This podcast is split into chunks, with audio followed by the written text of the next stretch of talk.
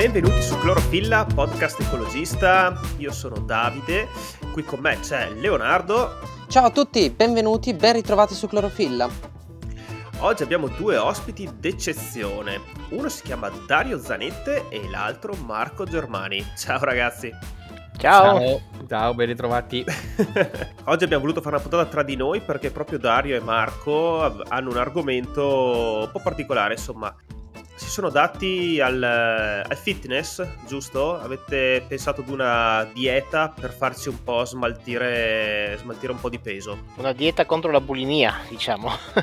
la bulimia d'automobile, no? Contro la bulimia. Allora, Bene. ricordiamo ai nostri spettatori che magari non sono familiari con il gergo dell'alimentazione che cosa vuol dire bulimia. Sei tu il biologo. Beh, ehi, ehi, ehi, non sono nutrizionista.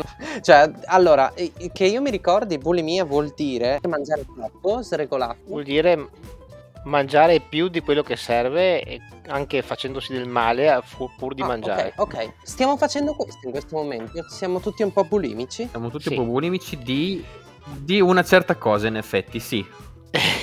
dei pancakes. Siamo bulimici dei pancakes. Siamo no, non lo so. bulimici eh, di, di base di, di, di fonti fossili, di, di, di, calorie, di automobili, di cosa? Di un po' di tutto forse? Ok, vediamo che ci stiamo già spostando da qualcosa a base di carbonio a qualcos'altro a base di carbonio. Non è più cibo quello di cui stiamo parlando, ma stiamo parlando di carburante. Quindi... Da carboidrati a idrocarburi. Eh sì, da carboidrati a idrocarburi, quindi bulimia di idrocarburi. Parliamo di bulimia di idrocarburi, quindi questo vuol dire che la dieta che proponete voi è una dieta che ci possa portare da fuori da un eccessivo consumo di, eh, di carburante. Stiamo consumando troppo carburante, è così? Ah, diciamo che eh, più che troppo carburante, eh, in, in, particolare noi ci siamo focalizzati sull'eccesso di automobili che ci sono in Italia. Uh, in Italia, per una serie di politiche insomma, discutibili, siamo arrivati al punto in cui in Europa siamo il paese col maggior numero di automobili pro capite, cioè per mille abitanti in Italia ci sono qualcosa come 618 autom- automobili. 658. Ah, 658, scusami. Escludendo casi particolari come Liechtenstein e San Marino, che sono eh, paradisi fiscali dove le auto vengono immatricolate per, per, per motivi appunto di elusione fiscale, tra i grandi paesi, tra virgolette, normali, noi siamo in testa, abbiamo più auto pro capite rispetto alla Germania, rispetto alla Francia, rispetto ai Paesi Bassi e questo non ha molto senso, no? Beh, aspetta, aspetta Marco, non ha molto senso in relazione a, a quello che fanno gli altri paesi europei, perché se si considera la vita in Italia, anche vivendo in un, in un centro urbano di diciamo piccole e medie dimensioni come potrebbe essere Trieste che abbiamo spesso preso di riferimento in un certo senso non si può vivere senza l'auto, perché l'auto dà tutta una serie di comodità che il servizio pubblico non offre. Spesso è questo il problema principale ed è anche il motivo per il quale molti in Italia non non possono fare a meno di ricorrere all'auto, oppure per ritrovare soluzioni alternative che, pro- che, probabilmente adesso andiamo a presentare perché siete qua apposta, diciamo che bisogna avere un po' di inventiva, bisogna effettivamente andare a ricercarle le soluzioni alternative e inventarsi delle, delle strategie alternative. Non è la società che ti viene incontro, diciamo, giusto? Dici cose giuste, infatti la nostra proposta si chiama dieta elettrica del traffico, non si chiama abolizione totale dell'automobile. È quello che dico anch'io alle persone che quando mi dicono ah, insetti al posto della carne, ma chi la vuole esatto, abolire la esatto. carne? Io dico solo che si possono mangiare anche gli insetti. In media stat virtus, no? E, ehm, e, quindi noi, noi siamo ciclisti e anche automobilisti, non abbiamo nessuna intenzione di rinunciare del tutto all'automobile. Da queste nostre esperienze è nata questa dieta elettrica del traffico che punta a, a, ambiziosamente a dimezzare il numero di automobili in Italia. Siamo arrivati nel 2019 a 39,5 milioni di automobili in Italia su 60 milioni di abitanti. Sono semplicemente troppe, basta girare per le nostre città e vedere che sono parcheggiate ovunque, occupano spazio e causano incidenti con la loro eccessiva velocità sì. e consumano un sacco di energia quasi sempre fossile. Però, come tu giustamente hai detto, ci sono casi in cui uno non, non, non, non vuole o non può rinunciare all'automobile. Noi che siamo ciclisti quotidiani non facciamo tutto sempre solo e esclusivamente in bicicletta, non siamo degli idealisti, non siamo degli estremisti E quindi in, in parole povere noi cosa diciamo? Eh, aumentiamo il numero di biciclette dimezzando il numero di automobili e il restante numero di automobili facciamo in modo che sia elettrico nel più breve tempo possibile, che sia una cosa graduale, che non sia una cosa improvvisa, ma con un trend continuo. Diciamo che eh, vogliamo eh, renderci antipatici a, a, entrambe le categorie di persone, sia agli automobilisti che agli ambientalisti. E con Dario è molto facile risultare antipatici un po' a tutti.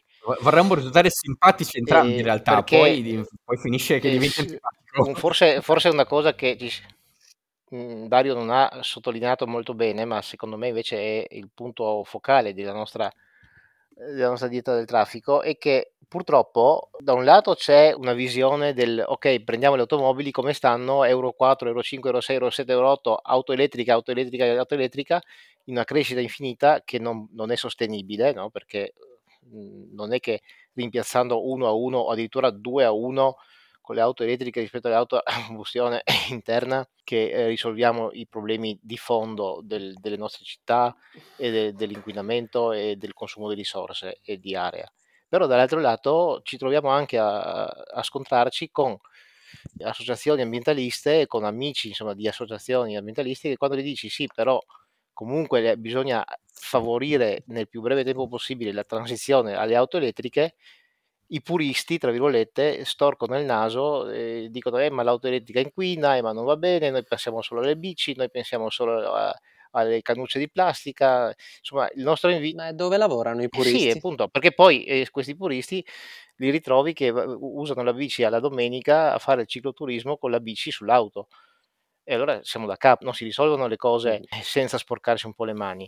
Quindi il nostro invito è a dare attenzione anche all'argomento auto elettrica, senza però lasciare briglia sciolta all'industria automobilistica in questo momento che si sta buttando a pesce alla ricerca di incentivi ormai oserei dire vergognosi perché dare 10.000 euro di soldi pubblici perché un privato si compri un'automobile io lo trovo immorale io vorrei che eh, le associazioni ambientaliste e il mondo ambientalista avesse voce in capitolo e dicesse sì fai gli incentivi, però li fai così e cos'ha, come appunto abbiamo descritto in questo documento. Allo stato delle cose attuali, questi incentivi sono per comprare un'auto e basta. Cioè un'auto, qualsiasi auto essa sia, non un'auto elettrica. Allora, diciamo che sono, sono graduali e variabili a macchia di leopardo regione per regione. Comunque, di fatto, ad oggi si può tranquillamente comprare un'auto a combustione interna ancora sempre con forti incentivi, dai 4.000 euro in su. Tra l'altro spesso non si distingue nemmeno fra un'auto elettrica e un'auto a metano. Che cos'è un'auto a metano? Un'auto alimentazione a metano, che invece di usare benzina usa metano con quella che è gas naturale. Decarbonizzare i trasporti col metano è un po' come cercare di disintossicare un cocainomane dandogli l'eroina, più o meno il concetto è lo stesso. Beh, almeno lo calmi. Hai cambiato droga, ma sempre droga rimane non ne, e non ne vieni fuori. Sì, più che altro il, il metano è sempre, sempre un Una fonte fossile. Esattamente. Cioè, quello che proponete voi è un cambio di, di, paradigma sugli incentivi, perché attualmente appunto gli incentivi sono molto alti eh, e prevedono che, faccio un esempio, se io voglio rottamare la mia auto, posso avere tutta una serie di vantaggi nell'acquistare un'auto elettrica, ma anche potenzialmente anche acquistare dei modelli di auto a benzina, perché diesel se non sbaglio sono tagliati fuori, nuova voi proponete di, di eliminare questo, questa possibilità, quindi di, di, dare l'incentivo solo per auto a emissioni zero, punto? Sì, più o meno eh, l'incentivo deve essere ri- rivolto solo all'acquisto di auto a emissioni zero, e cioè elettriche. Non c'è altro sistema per fare in modo che un'automobile sia a emissioni zero se non quello di dotarla di un motore elettrico e di una batteria non c'è altro sistema. Magari dopo ci torniamo sul perché l'auto elettrica. Ma non solo, noi non dobbiamo solo elettrificare 40 milioni di automobili che abbiamo in Italia, noi dobbiamo elettrificare 20 milioni di automobili e togliere dalle strade gli altri 20. E quindi cosa vorremmo fare noi? Vorremmo che in 20 anni, eh, quindi più o meno un milione all'anno, eh, vengano un milione all'anno di automobili elettriche vengano messe sulla strada ma per ognuna di queste automobili ne sparisca il doppio di quelle che sono oggi in circolazione. ogni automobile elettrica venduta incentivata deve corrispondere a due automobili fossile che devono essere rottamate insieme all'emissione su strada di biciclette, di, di biciclette a pedalata assistita, di biciclette cargo, di, di carrellini, di, di, abbonamenti al treno, di abbonamenti al trasporto pubblico locale. La dieta elettrica del traffico appunto perché punta a elettrificare una parte del, del parco auto circolante e a eliminarne la restante parte. Anche incentivare la rottamazione senza sostituzione. Volendo anche questo, mm, sì. Ok. No, questo mi sembra un po' la chiave, la chiave di volta, perché stiamo parlando di mezzi di trasporto che oggettivamente fino a, non lo so, 5 anni fa, eh, difficilmente avrei visto circolare su strada qui, qui da noi, insomma, ecco, eh, mi sembra che ci sia un po' una, una rivoluzione nel proporre soluzioni alternative comparabili a biciclette e tutto un universo, una galassia che ci gira attorno, che, che sono veramente nuove proposte sul mercato. Eh, questo mi sembra che possa, possa, offrire un'alternativa molto interessante. Sì, beh, faremo una puntata anche su, sulle bici elettriche, se non l'abbiamo già fatta, o comunque insomma c'è tanto da dire. Eh, ci sono tutta una serie di nuove eh, proposte per la mobilità che grazie appunto alla, alla, nuova tecnologia delle batterie al litio rendono fattibili certe cose che erano impensabili anche solo dieci anni fa. Ad oggi le, le bici possono coprire, penso, le esigenze dell'80% della popolazione, le esigenze quotidiane, diciamo. Chi ha figli può usare una bici cargo, chi deve fare intermodalità ha le bici pieghevoli. Eh, ci sono tante soluzioni possibili diciamo, quello che però è importante capire è che noi vogliamo, cioè noi proponiamo che eh, gli incentivi, mh, perché comunque purtroppo questi incentivi per le auto ormai una volta dati sarà difficile tornare indietro, sarà difficile, ormai sono 15 anni che il mercato vive di, di sussidi pubblici. Eh, io preferirei onestamente se eh, tutti questi soldi pubblici andassero in infrastrutture piuttosto che in acquisto di veicoli privati, però stanti le cose, dobbiamo prendere atto che questi incentivi non spariranno dall'oggi al domani e quindi se devono esserci che siano eh, diciamo, calibrati correttamente a, al, al, fine di ottenere la più rapida decarbonizzazione possibile nell'ambito del trasporto privato. Questo significa anche vincolare l'incentivo al cambio di auto a una serie di eh, benefit, diciamo, che non siano eh, soldi liquidi, ma siano vincolati all'acquisto di eh, bici elettriche, di eh, abbonamenti al trasporto pubblico, di altri sistemi insomma, di trasporto che non sia l'automobile privata. Questo vorrebbe far spingere al, al cambio di mentalità, cioè insomma il problema principale, penso che l'abbiamo detto più di, di qualche altra volta in, in, in, altre puntate, è che è la mentalità che deve cambiare e non solo il tipo di spostamenti che eh, bah, magari con, con, il proseguimento, con l'evoluzione nei prossimi anni, a prescindere da come vada del, eh, del, del, del telelavoro, eh, possa cambiare, quindi il lavoro cambierà, ci si dovrà spostare di meno, ma eh, dovrà cambiare anche bah, il modo in cui sono costruite le città, anche questo è un argomento che abbiamo toccato, e il modo in cui sono costruite le strade, per favorire laddove non ci sia possibilità di, di usare eh, biciclette, l'utilizzo di biciclette, parlo per le brevi distanze. Poi naturalmente sulle lunghe distanze allora dovrebbero in- intervenire l- i mezzi, insomma le automobili che l-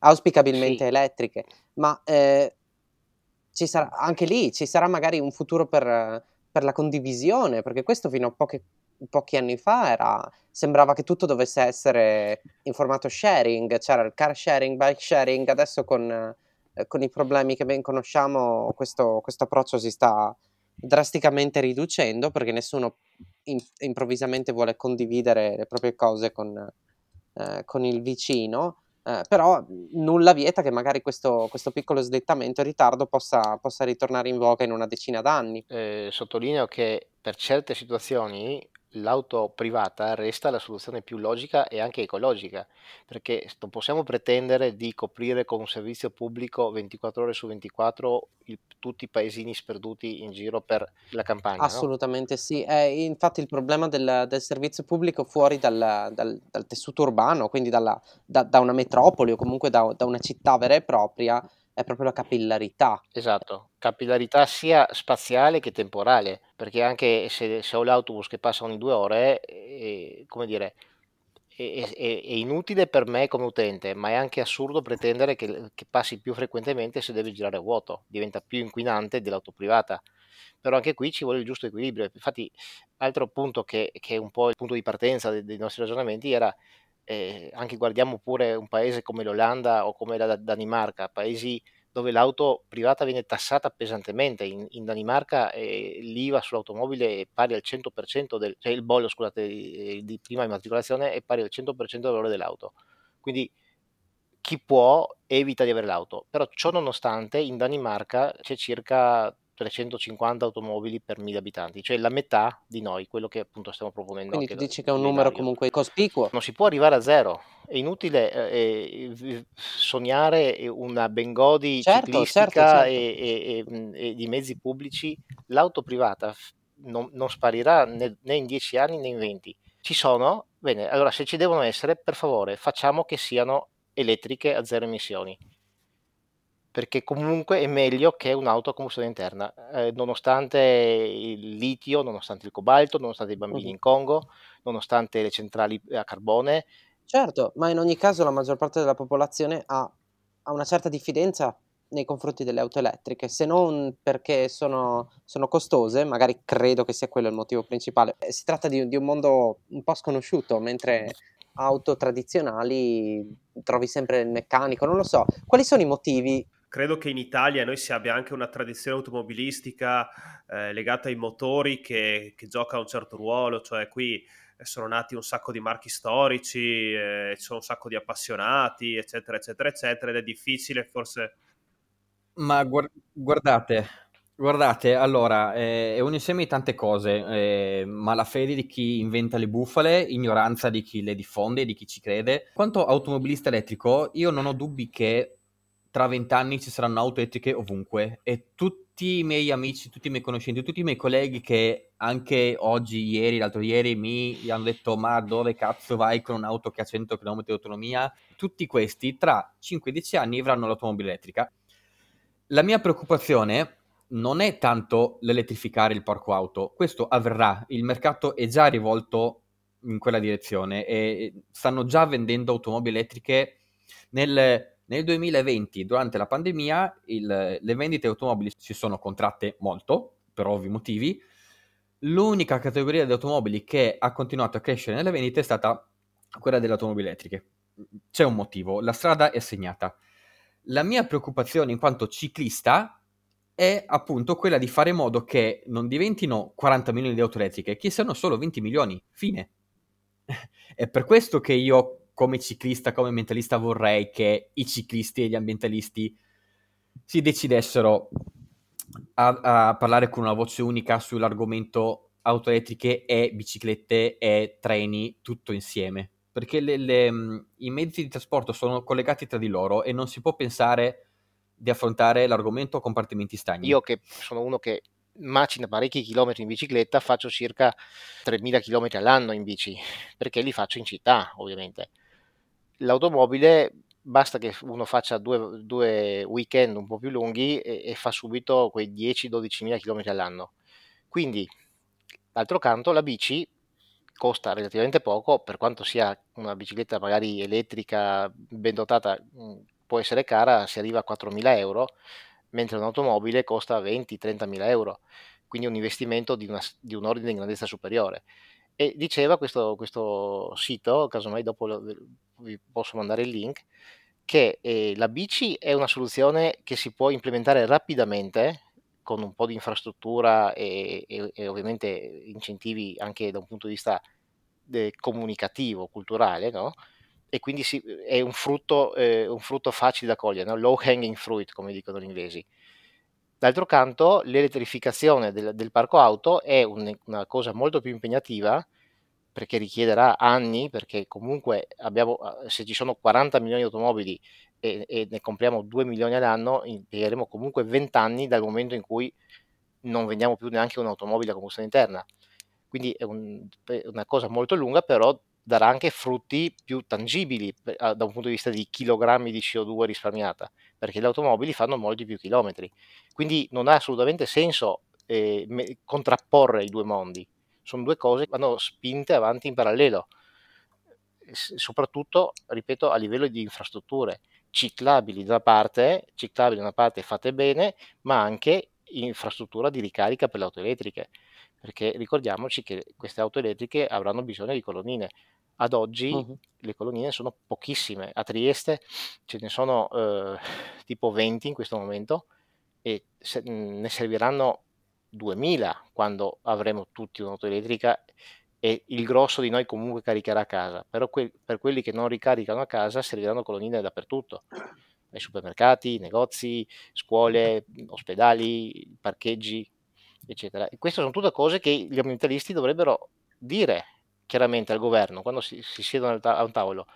Signori, no, questi incentivi così di, a, a, pioggia perché i concessionari devono svuotare i piazzali non vanno bene. Noi vogliamo gli incentivi anche per chi rottama senza comprare nuovo, vogliamo gli incentivi solo per le auto a zero emissioni e vogliamo che, eh, che ci siano investimenti infrastrutturali.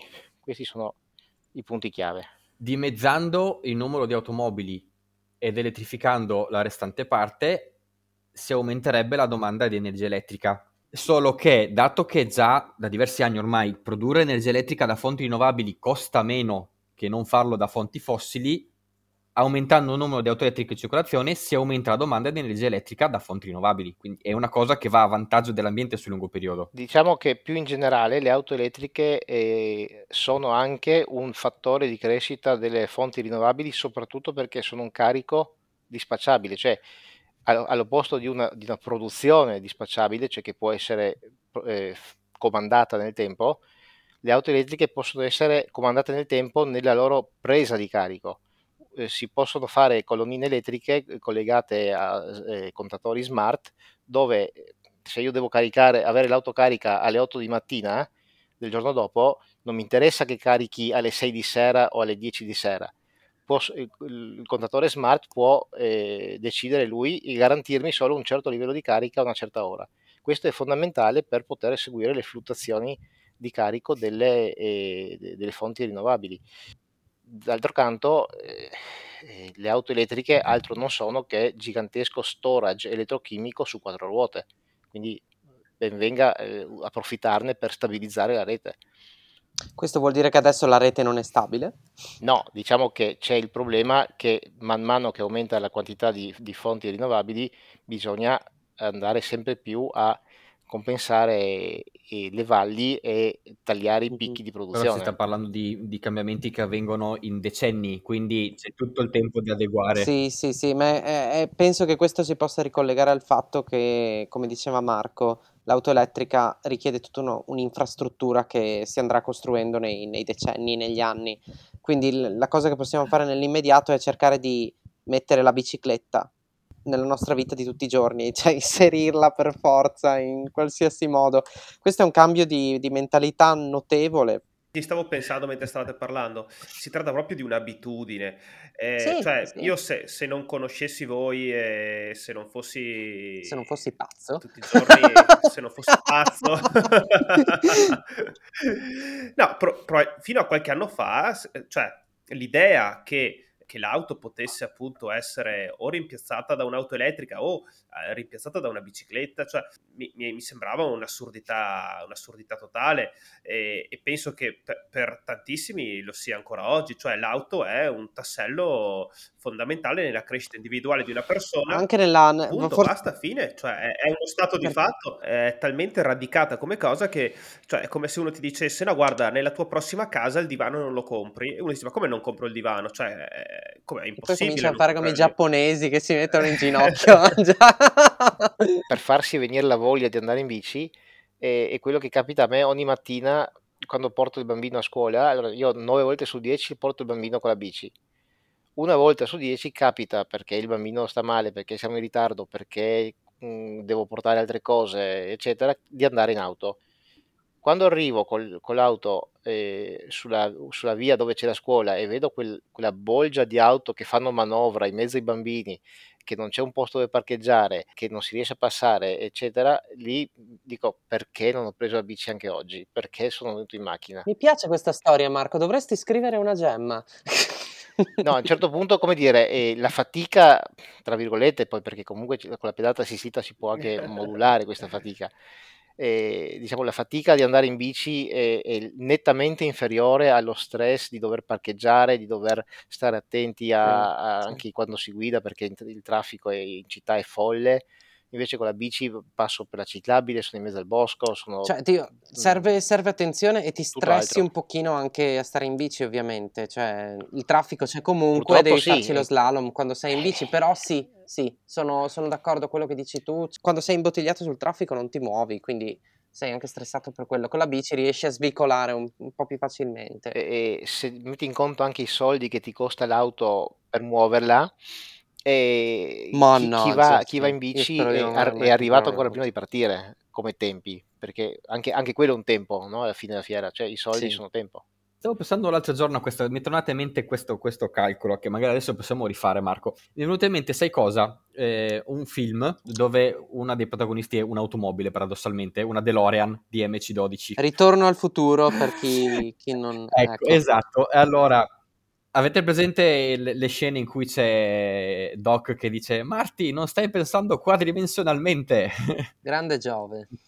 E quindi, esatto, quando eh, io vado a, a, lavorare o quando vado a, fa, a spostarmi per qualsiasi altro motivo, immagino eh, quando lo sto facendo in, in bicicletta e che potrei farlo in automobile e penso se andassi in automobile avrei speso dei soldi, tanti soldi in più, per comprare l'automobile che non ho comprato per mantenerla, per eh, assicurarla, tutto quanto.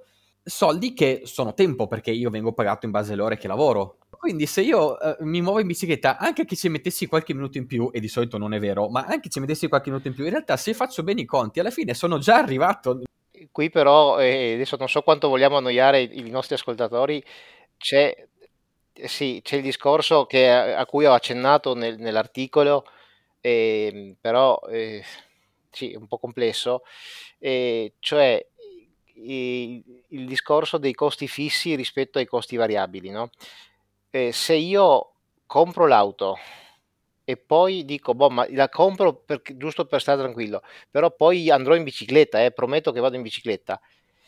E poi va a finire che hai l'auto e hai la bicicletta, ma il grosso dei costi in automobile, soprattutto se si, tratta della seconda o della terza automobile, sono costi fissi. Cioè, se tu la usi o se non la usi, dovrai pagare. Dovrai pagare il bollo, l'ammortamento, ovviamente le rate, dovrai pagare l'assicurazione, il tagliando annuale, perché anche se fai 2000 km la garanzia ti scade se non, se non la porti regolarmente a fare il tagliando, che ovviamente viene imposto ogni 12 mesi tutta una serie insomma, di costi che eh, non c'entrano assolutamente con la tua scelta del dato mattino se andare in bici o andare in auto a lavorare.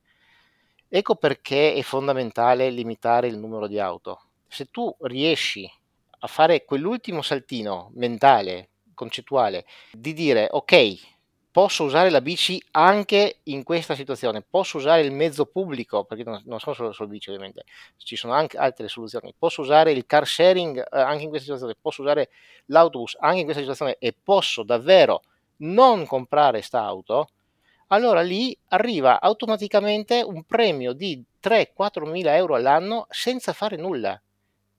Pensate a un'automobile che costi 20 mila euro, e che vi duri 10 anni sono 2.000 euro all'anno solo di rate, eh, senza contare gli interessi. Più aggiungeteci 1.000 euro solo di bollo assicurazione tagliando. E a questo ancora la benzina. Quindi una stima di 3.000 euro all'anno per un'utilitaria è una stima ottimistica.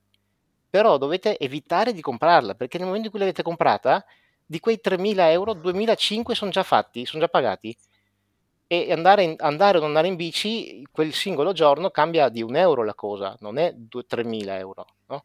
Quindi è fondamentale non comprare la n più unesima auto. Bisogna eh, convincere, convincere non tutti, ripetiamolo, non siamo estremisti, non tutti, la maggior parte, più persone possibile, chi può più facilmente chi sta in città ovviamente più difficilmente chi vive in montagna, a appunto avere, an, avete n auto, n-1, avete due auto, passatene a una, avete tre auto, passate a due, come? Tu, privato, vuoi andare a comprare un, un'automobile nuova, io Stato ti incentivo l'acquisto con... Noi abbiamo sparato lì una cifra di 10.000 euro nel nostro articolo. Io Stato ti eh, incentivo l'acquisto dell'automobile nuova con... Abbiamo ipotizzato 10.000 euro, ma a due condizioni. Primo, che l'automobile deve essere elettrica per appunto decarbonizzare i trasporti. Secondo, che tu di due automobili che possiedi, fossili, presumibilmente fossili, le rottami entrambe tu devi passare da due automobili fossili a una elettrica.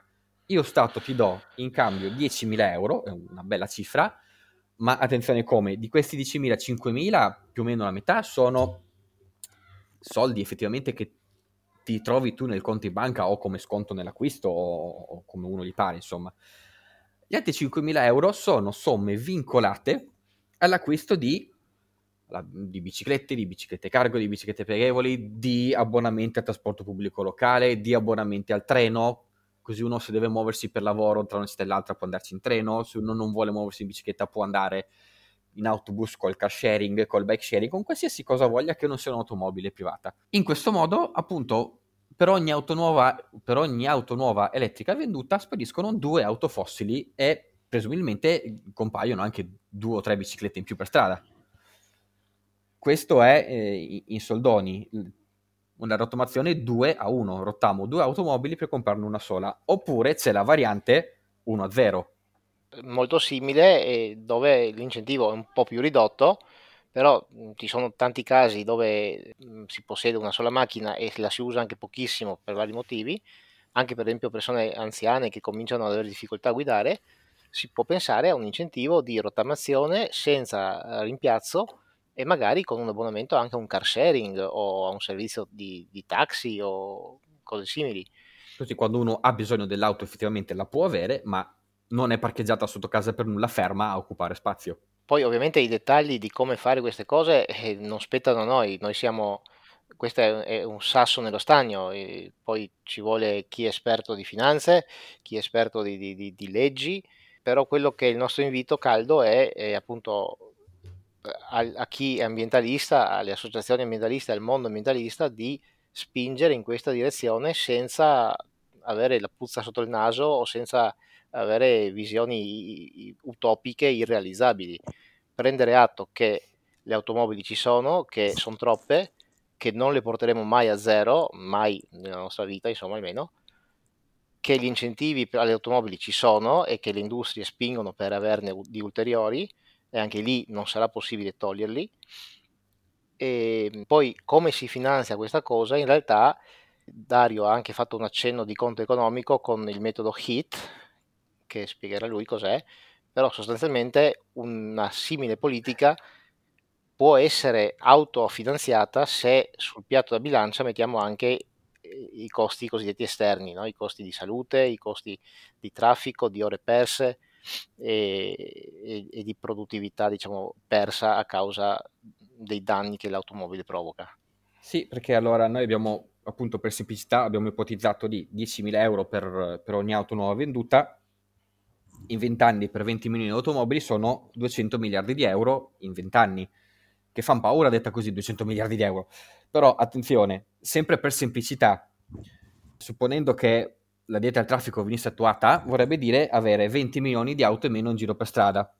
E così statisticamente, appunto, abbiamo usato questo HIT, Health Economic Assessment Tool, è uno strumento, un calcolatore statistico messo a disposizione dalla OMS e in base ai vari parametri statistici di ogni paese può darti un riscontro dei, dei costi sociali del muoversi o del non muoversi in modo attivo e quindi se noi togliessimo 20 milioni di automobili dalle strade, avremmo ogni anno 5.600 morti meno per strada, 5 milioni e mezzo di tonnellate di CO2 equivalente non emesse ogni anno, 315 miliardi di euro risparmiati al 2040. Tutti questi sono costi eh, ricavati da dove? Dal valore di una vita, perché si è dato un valore statistico alla vita, dai costi di, di ripristino delle, delle, emissioni di CO2, eh, loro hanno supposto 50 euro a tonnellata. E quindi avendo 20 milioni di auto in meno per strada che un, un uccidono meno gente e, e avendo dall'altra parte 20 milioni di persone in più che si muovono in modo attivo per strada, si risparmiano un sacco di soldi in mancati incidenti, in, in mancate emissioni, in, in, più, in maggior salute delle, delle, persone, perché muovendosi in modo attivo si è più in salute, risparmiando miliardi.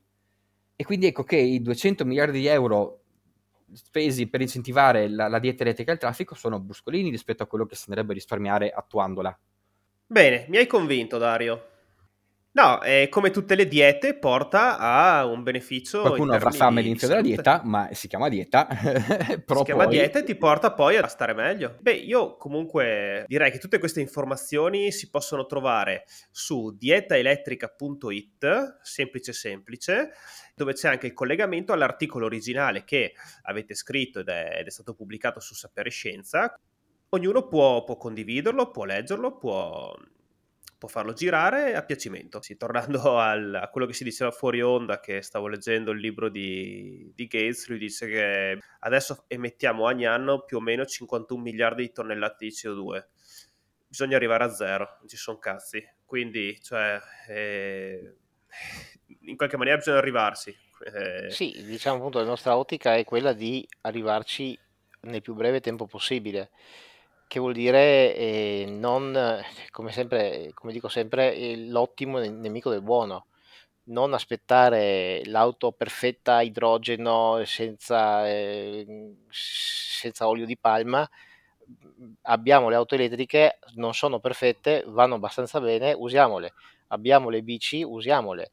Abbiamo i mezzi pubblici, eh, estendiamoli dove è possibile e, e ottimizziamoli senza però pensare che una sola di questi tre componenti possa eh, sopperire a tutte le esigenze di mobilità di tutte le persone che ci sono in Italia e in Europa. Sì, comunque anche gli obiettivi europei mi sembra che per il 2050 parlino di emissioni zero, quindi cioè, eh, dovessimo stare a questo, a questo, obiettivo nel 2050 auto a, a, carburante non ce ne dovrebbero essere più, quindi eh, meglio, meglio rimpiazzarne la metà piuttosto che rimpiazzarle tutte. Esatto ma bisogna che, cioè, quello che è fondamentale è che le associazioni ambientaliste vedano l'onda e la cavalchino invece di voltarsi dall'altra parte, perché l'onda sta arrivando.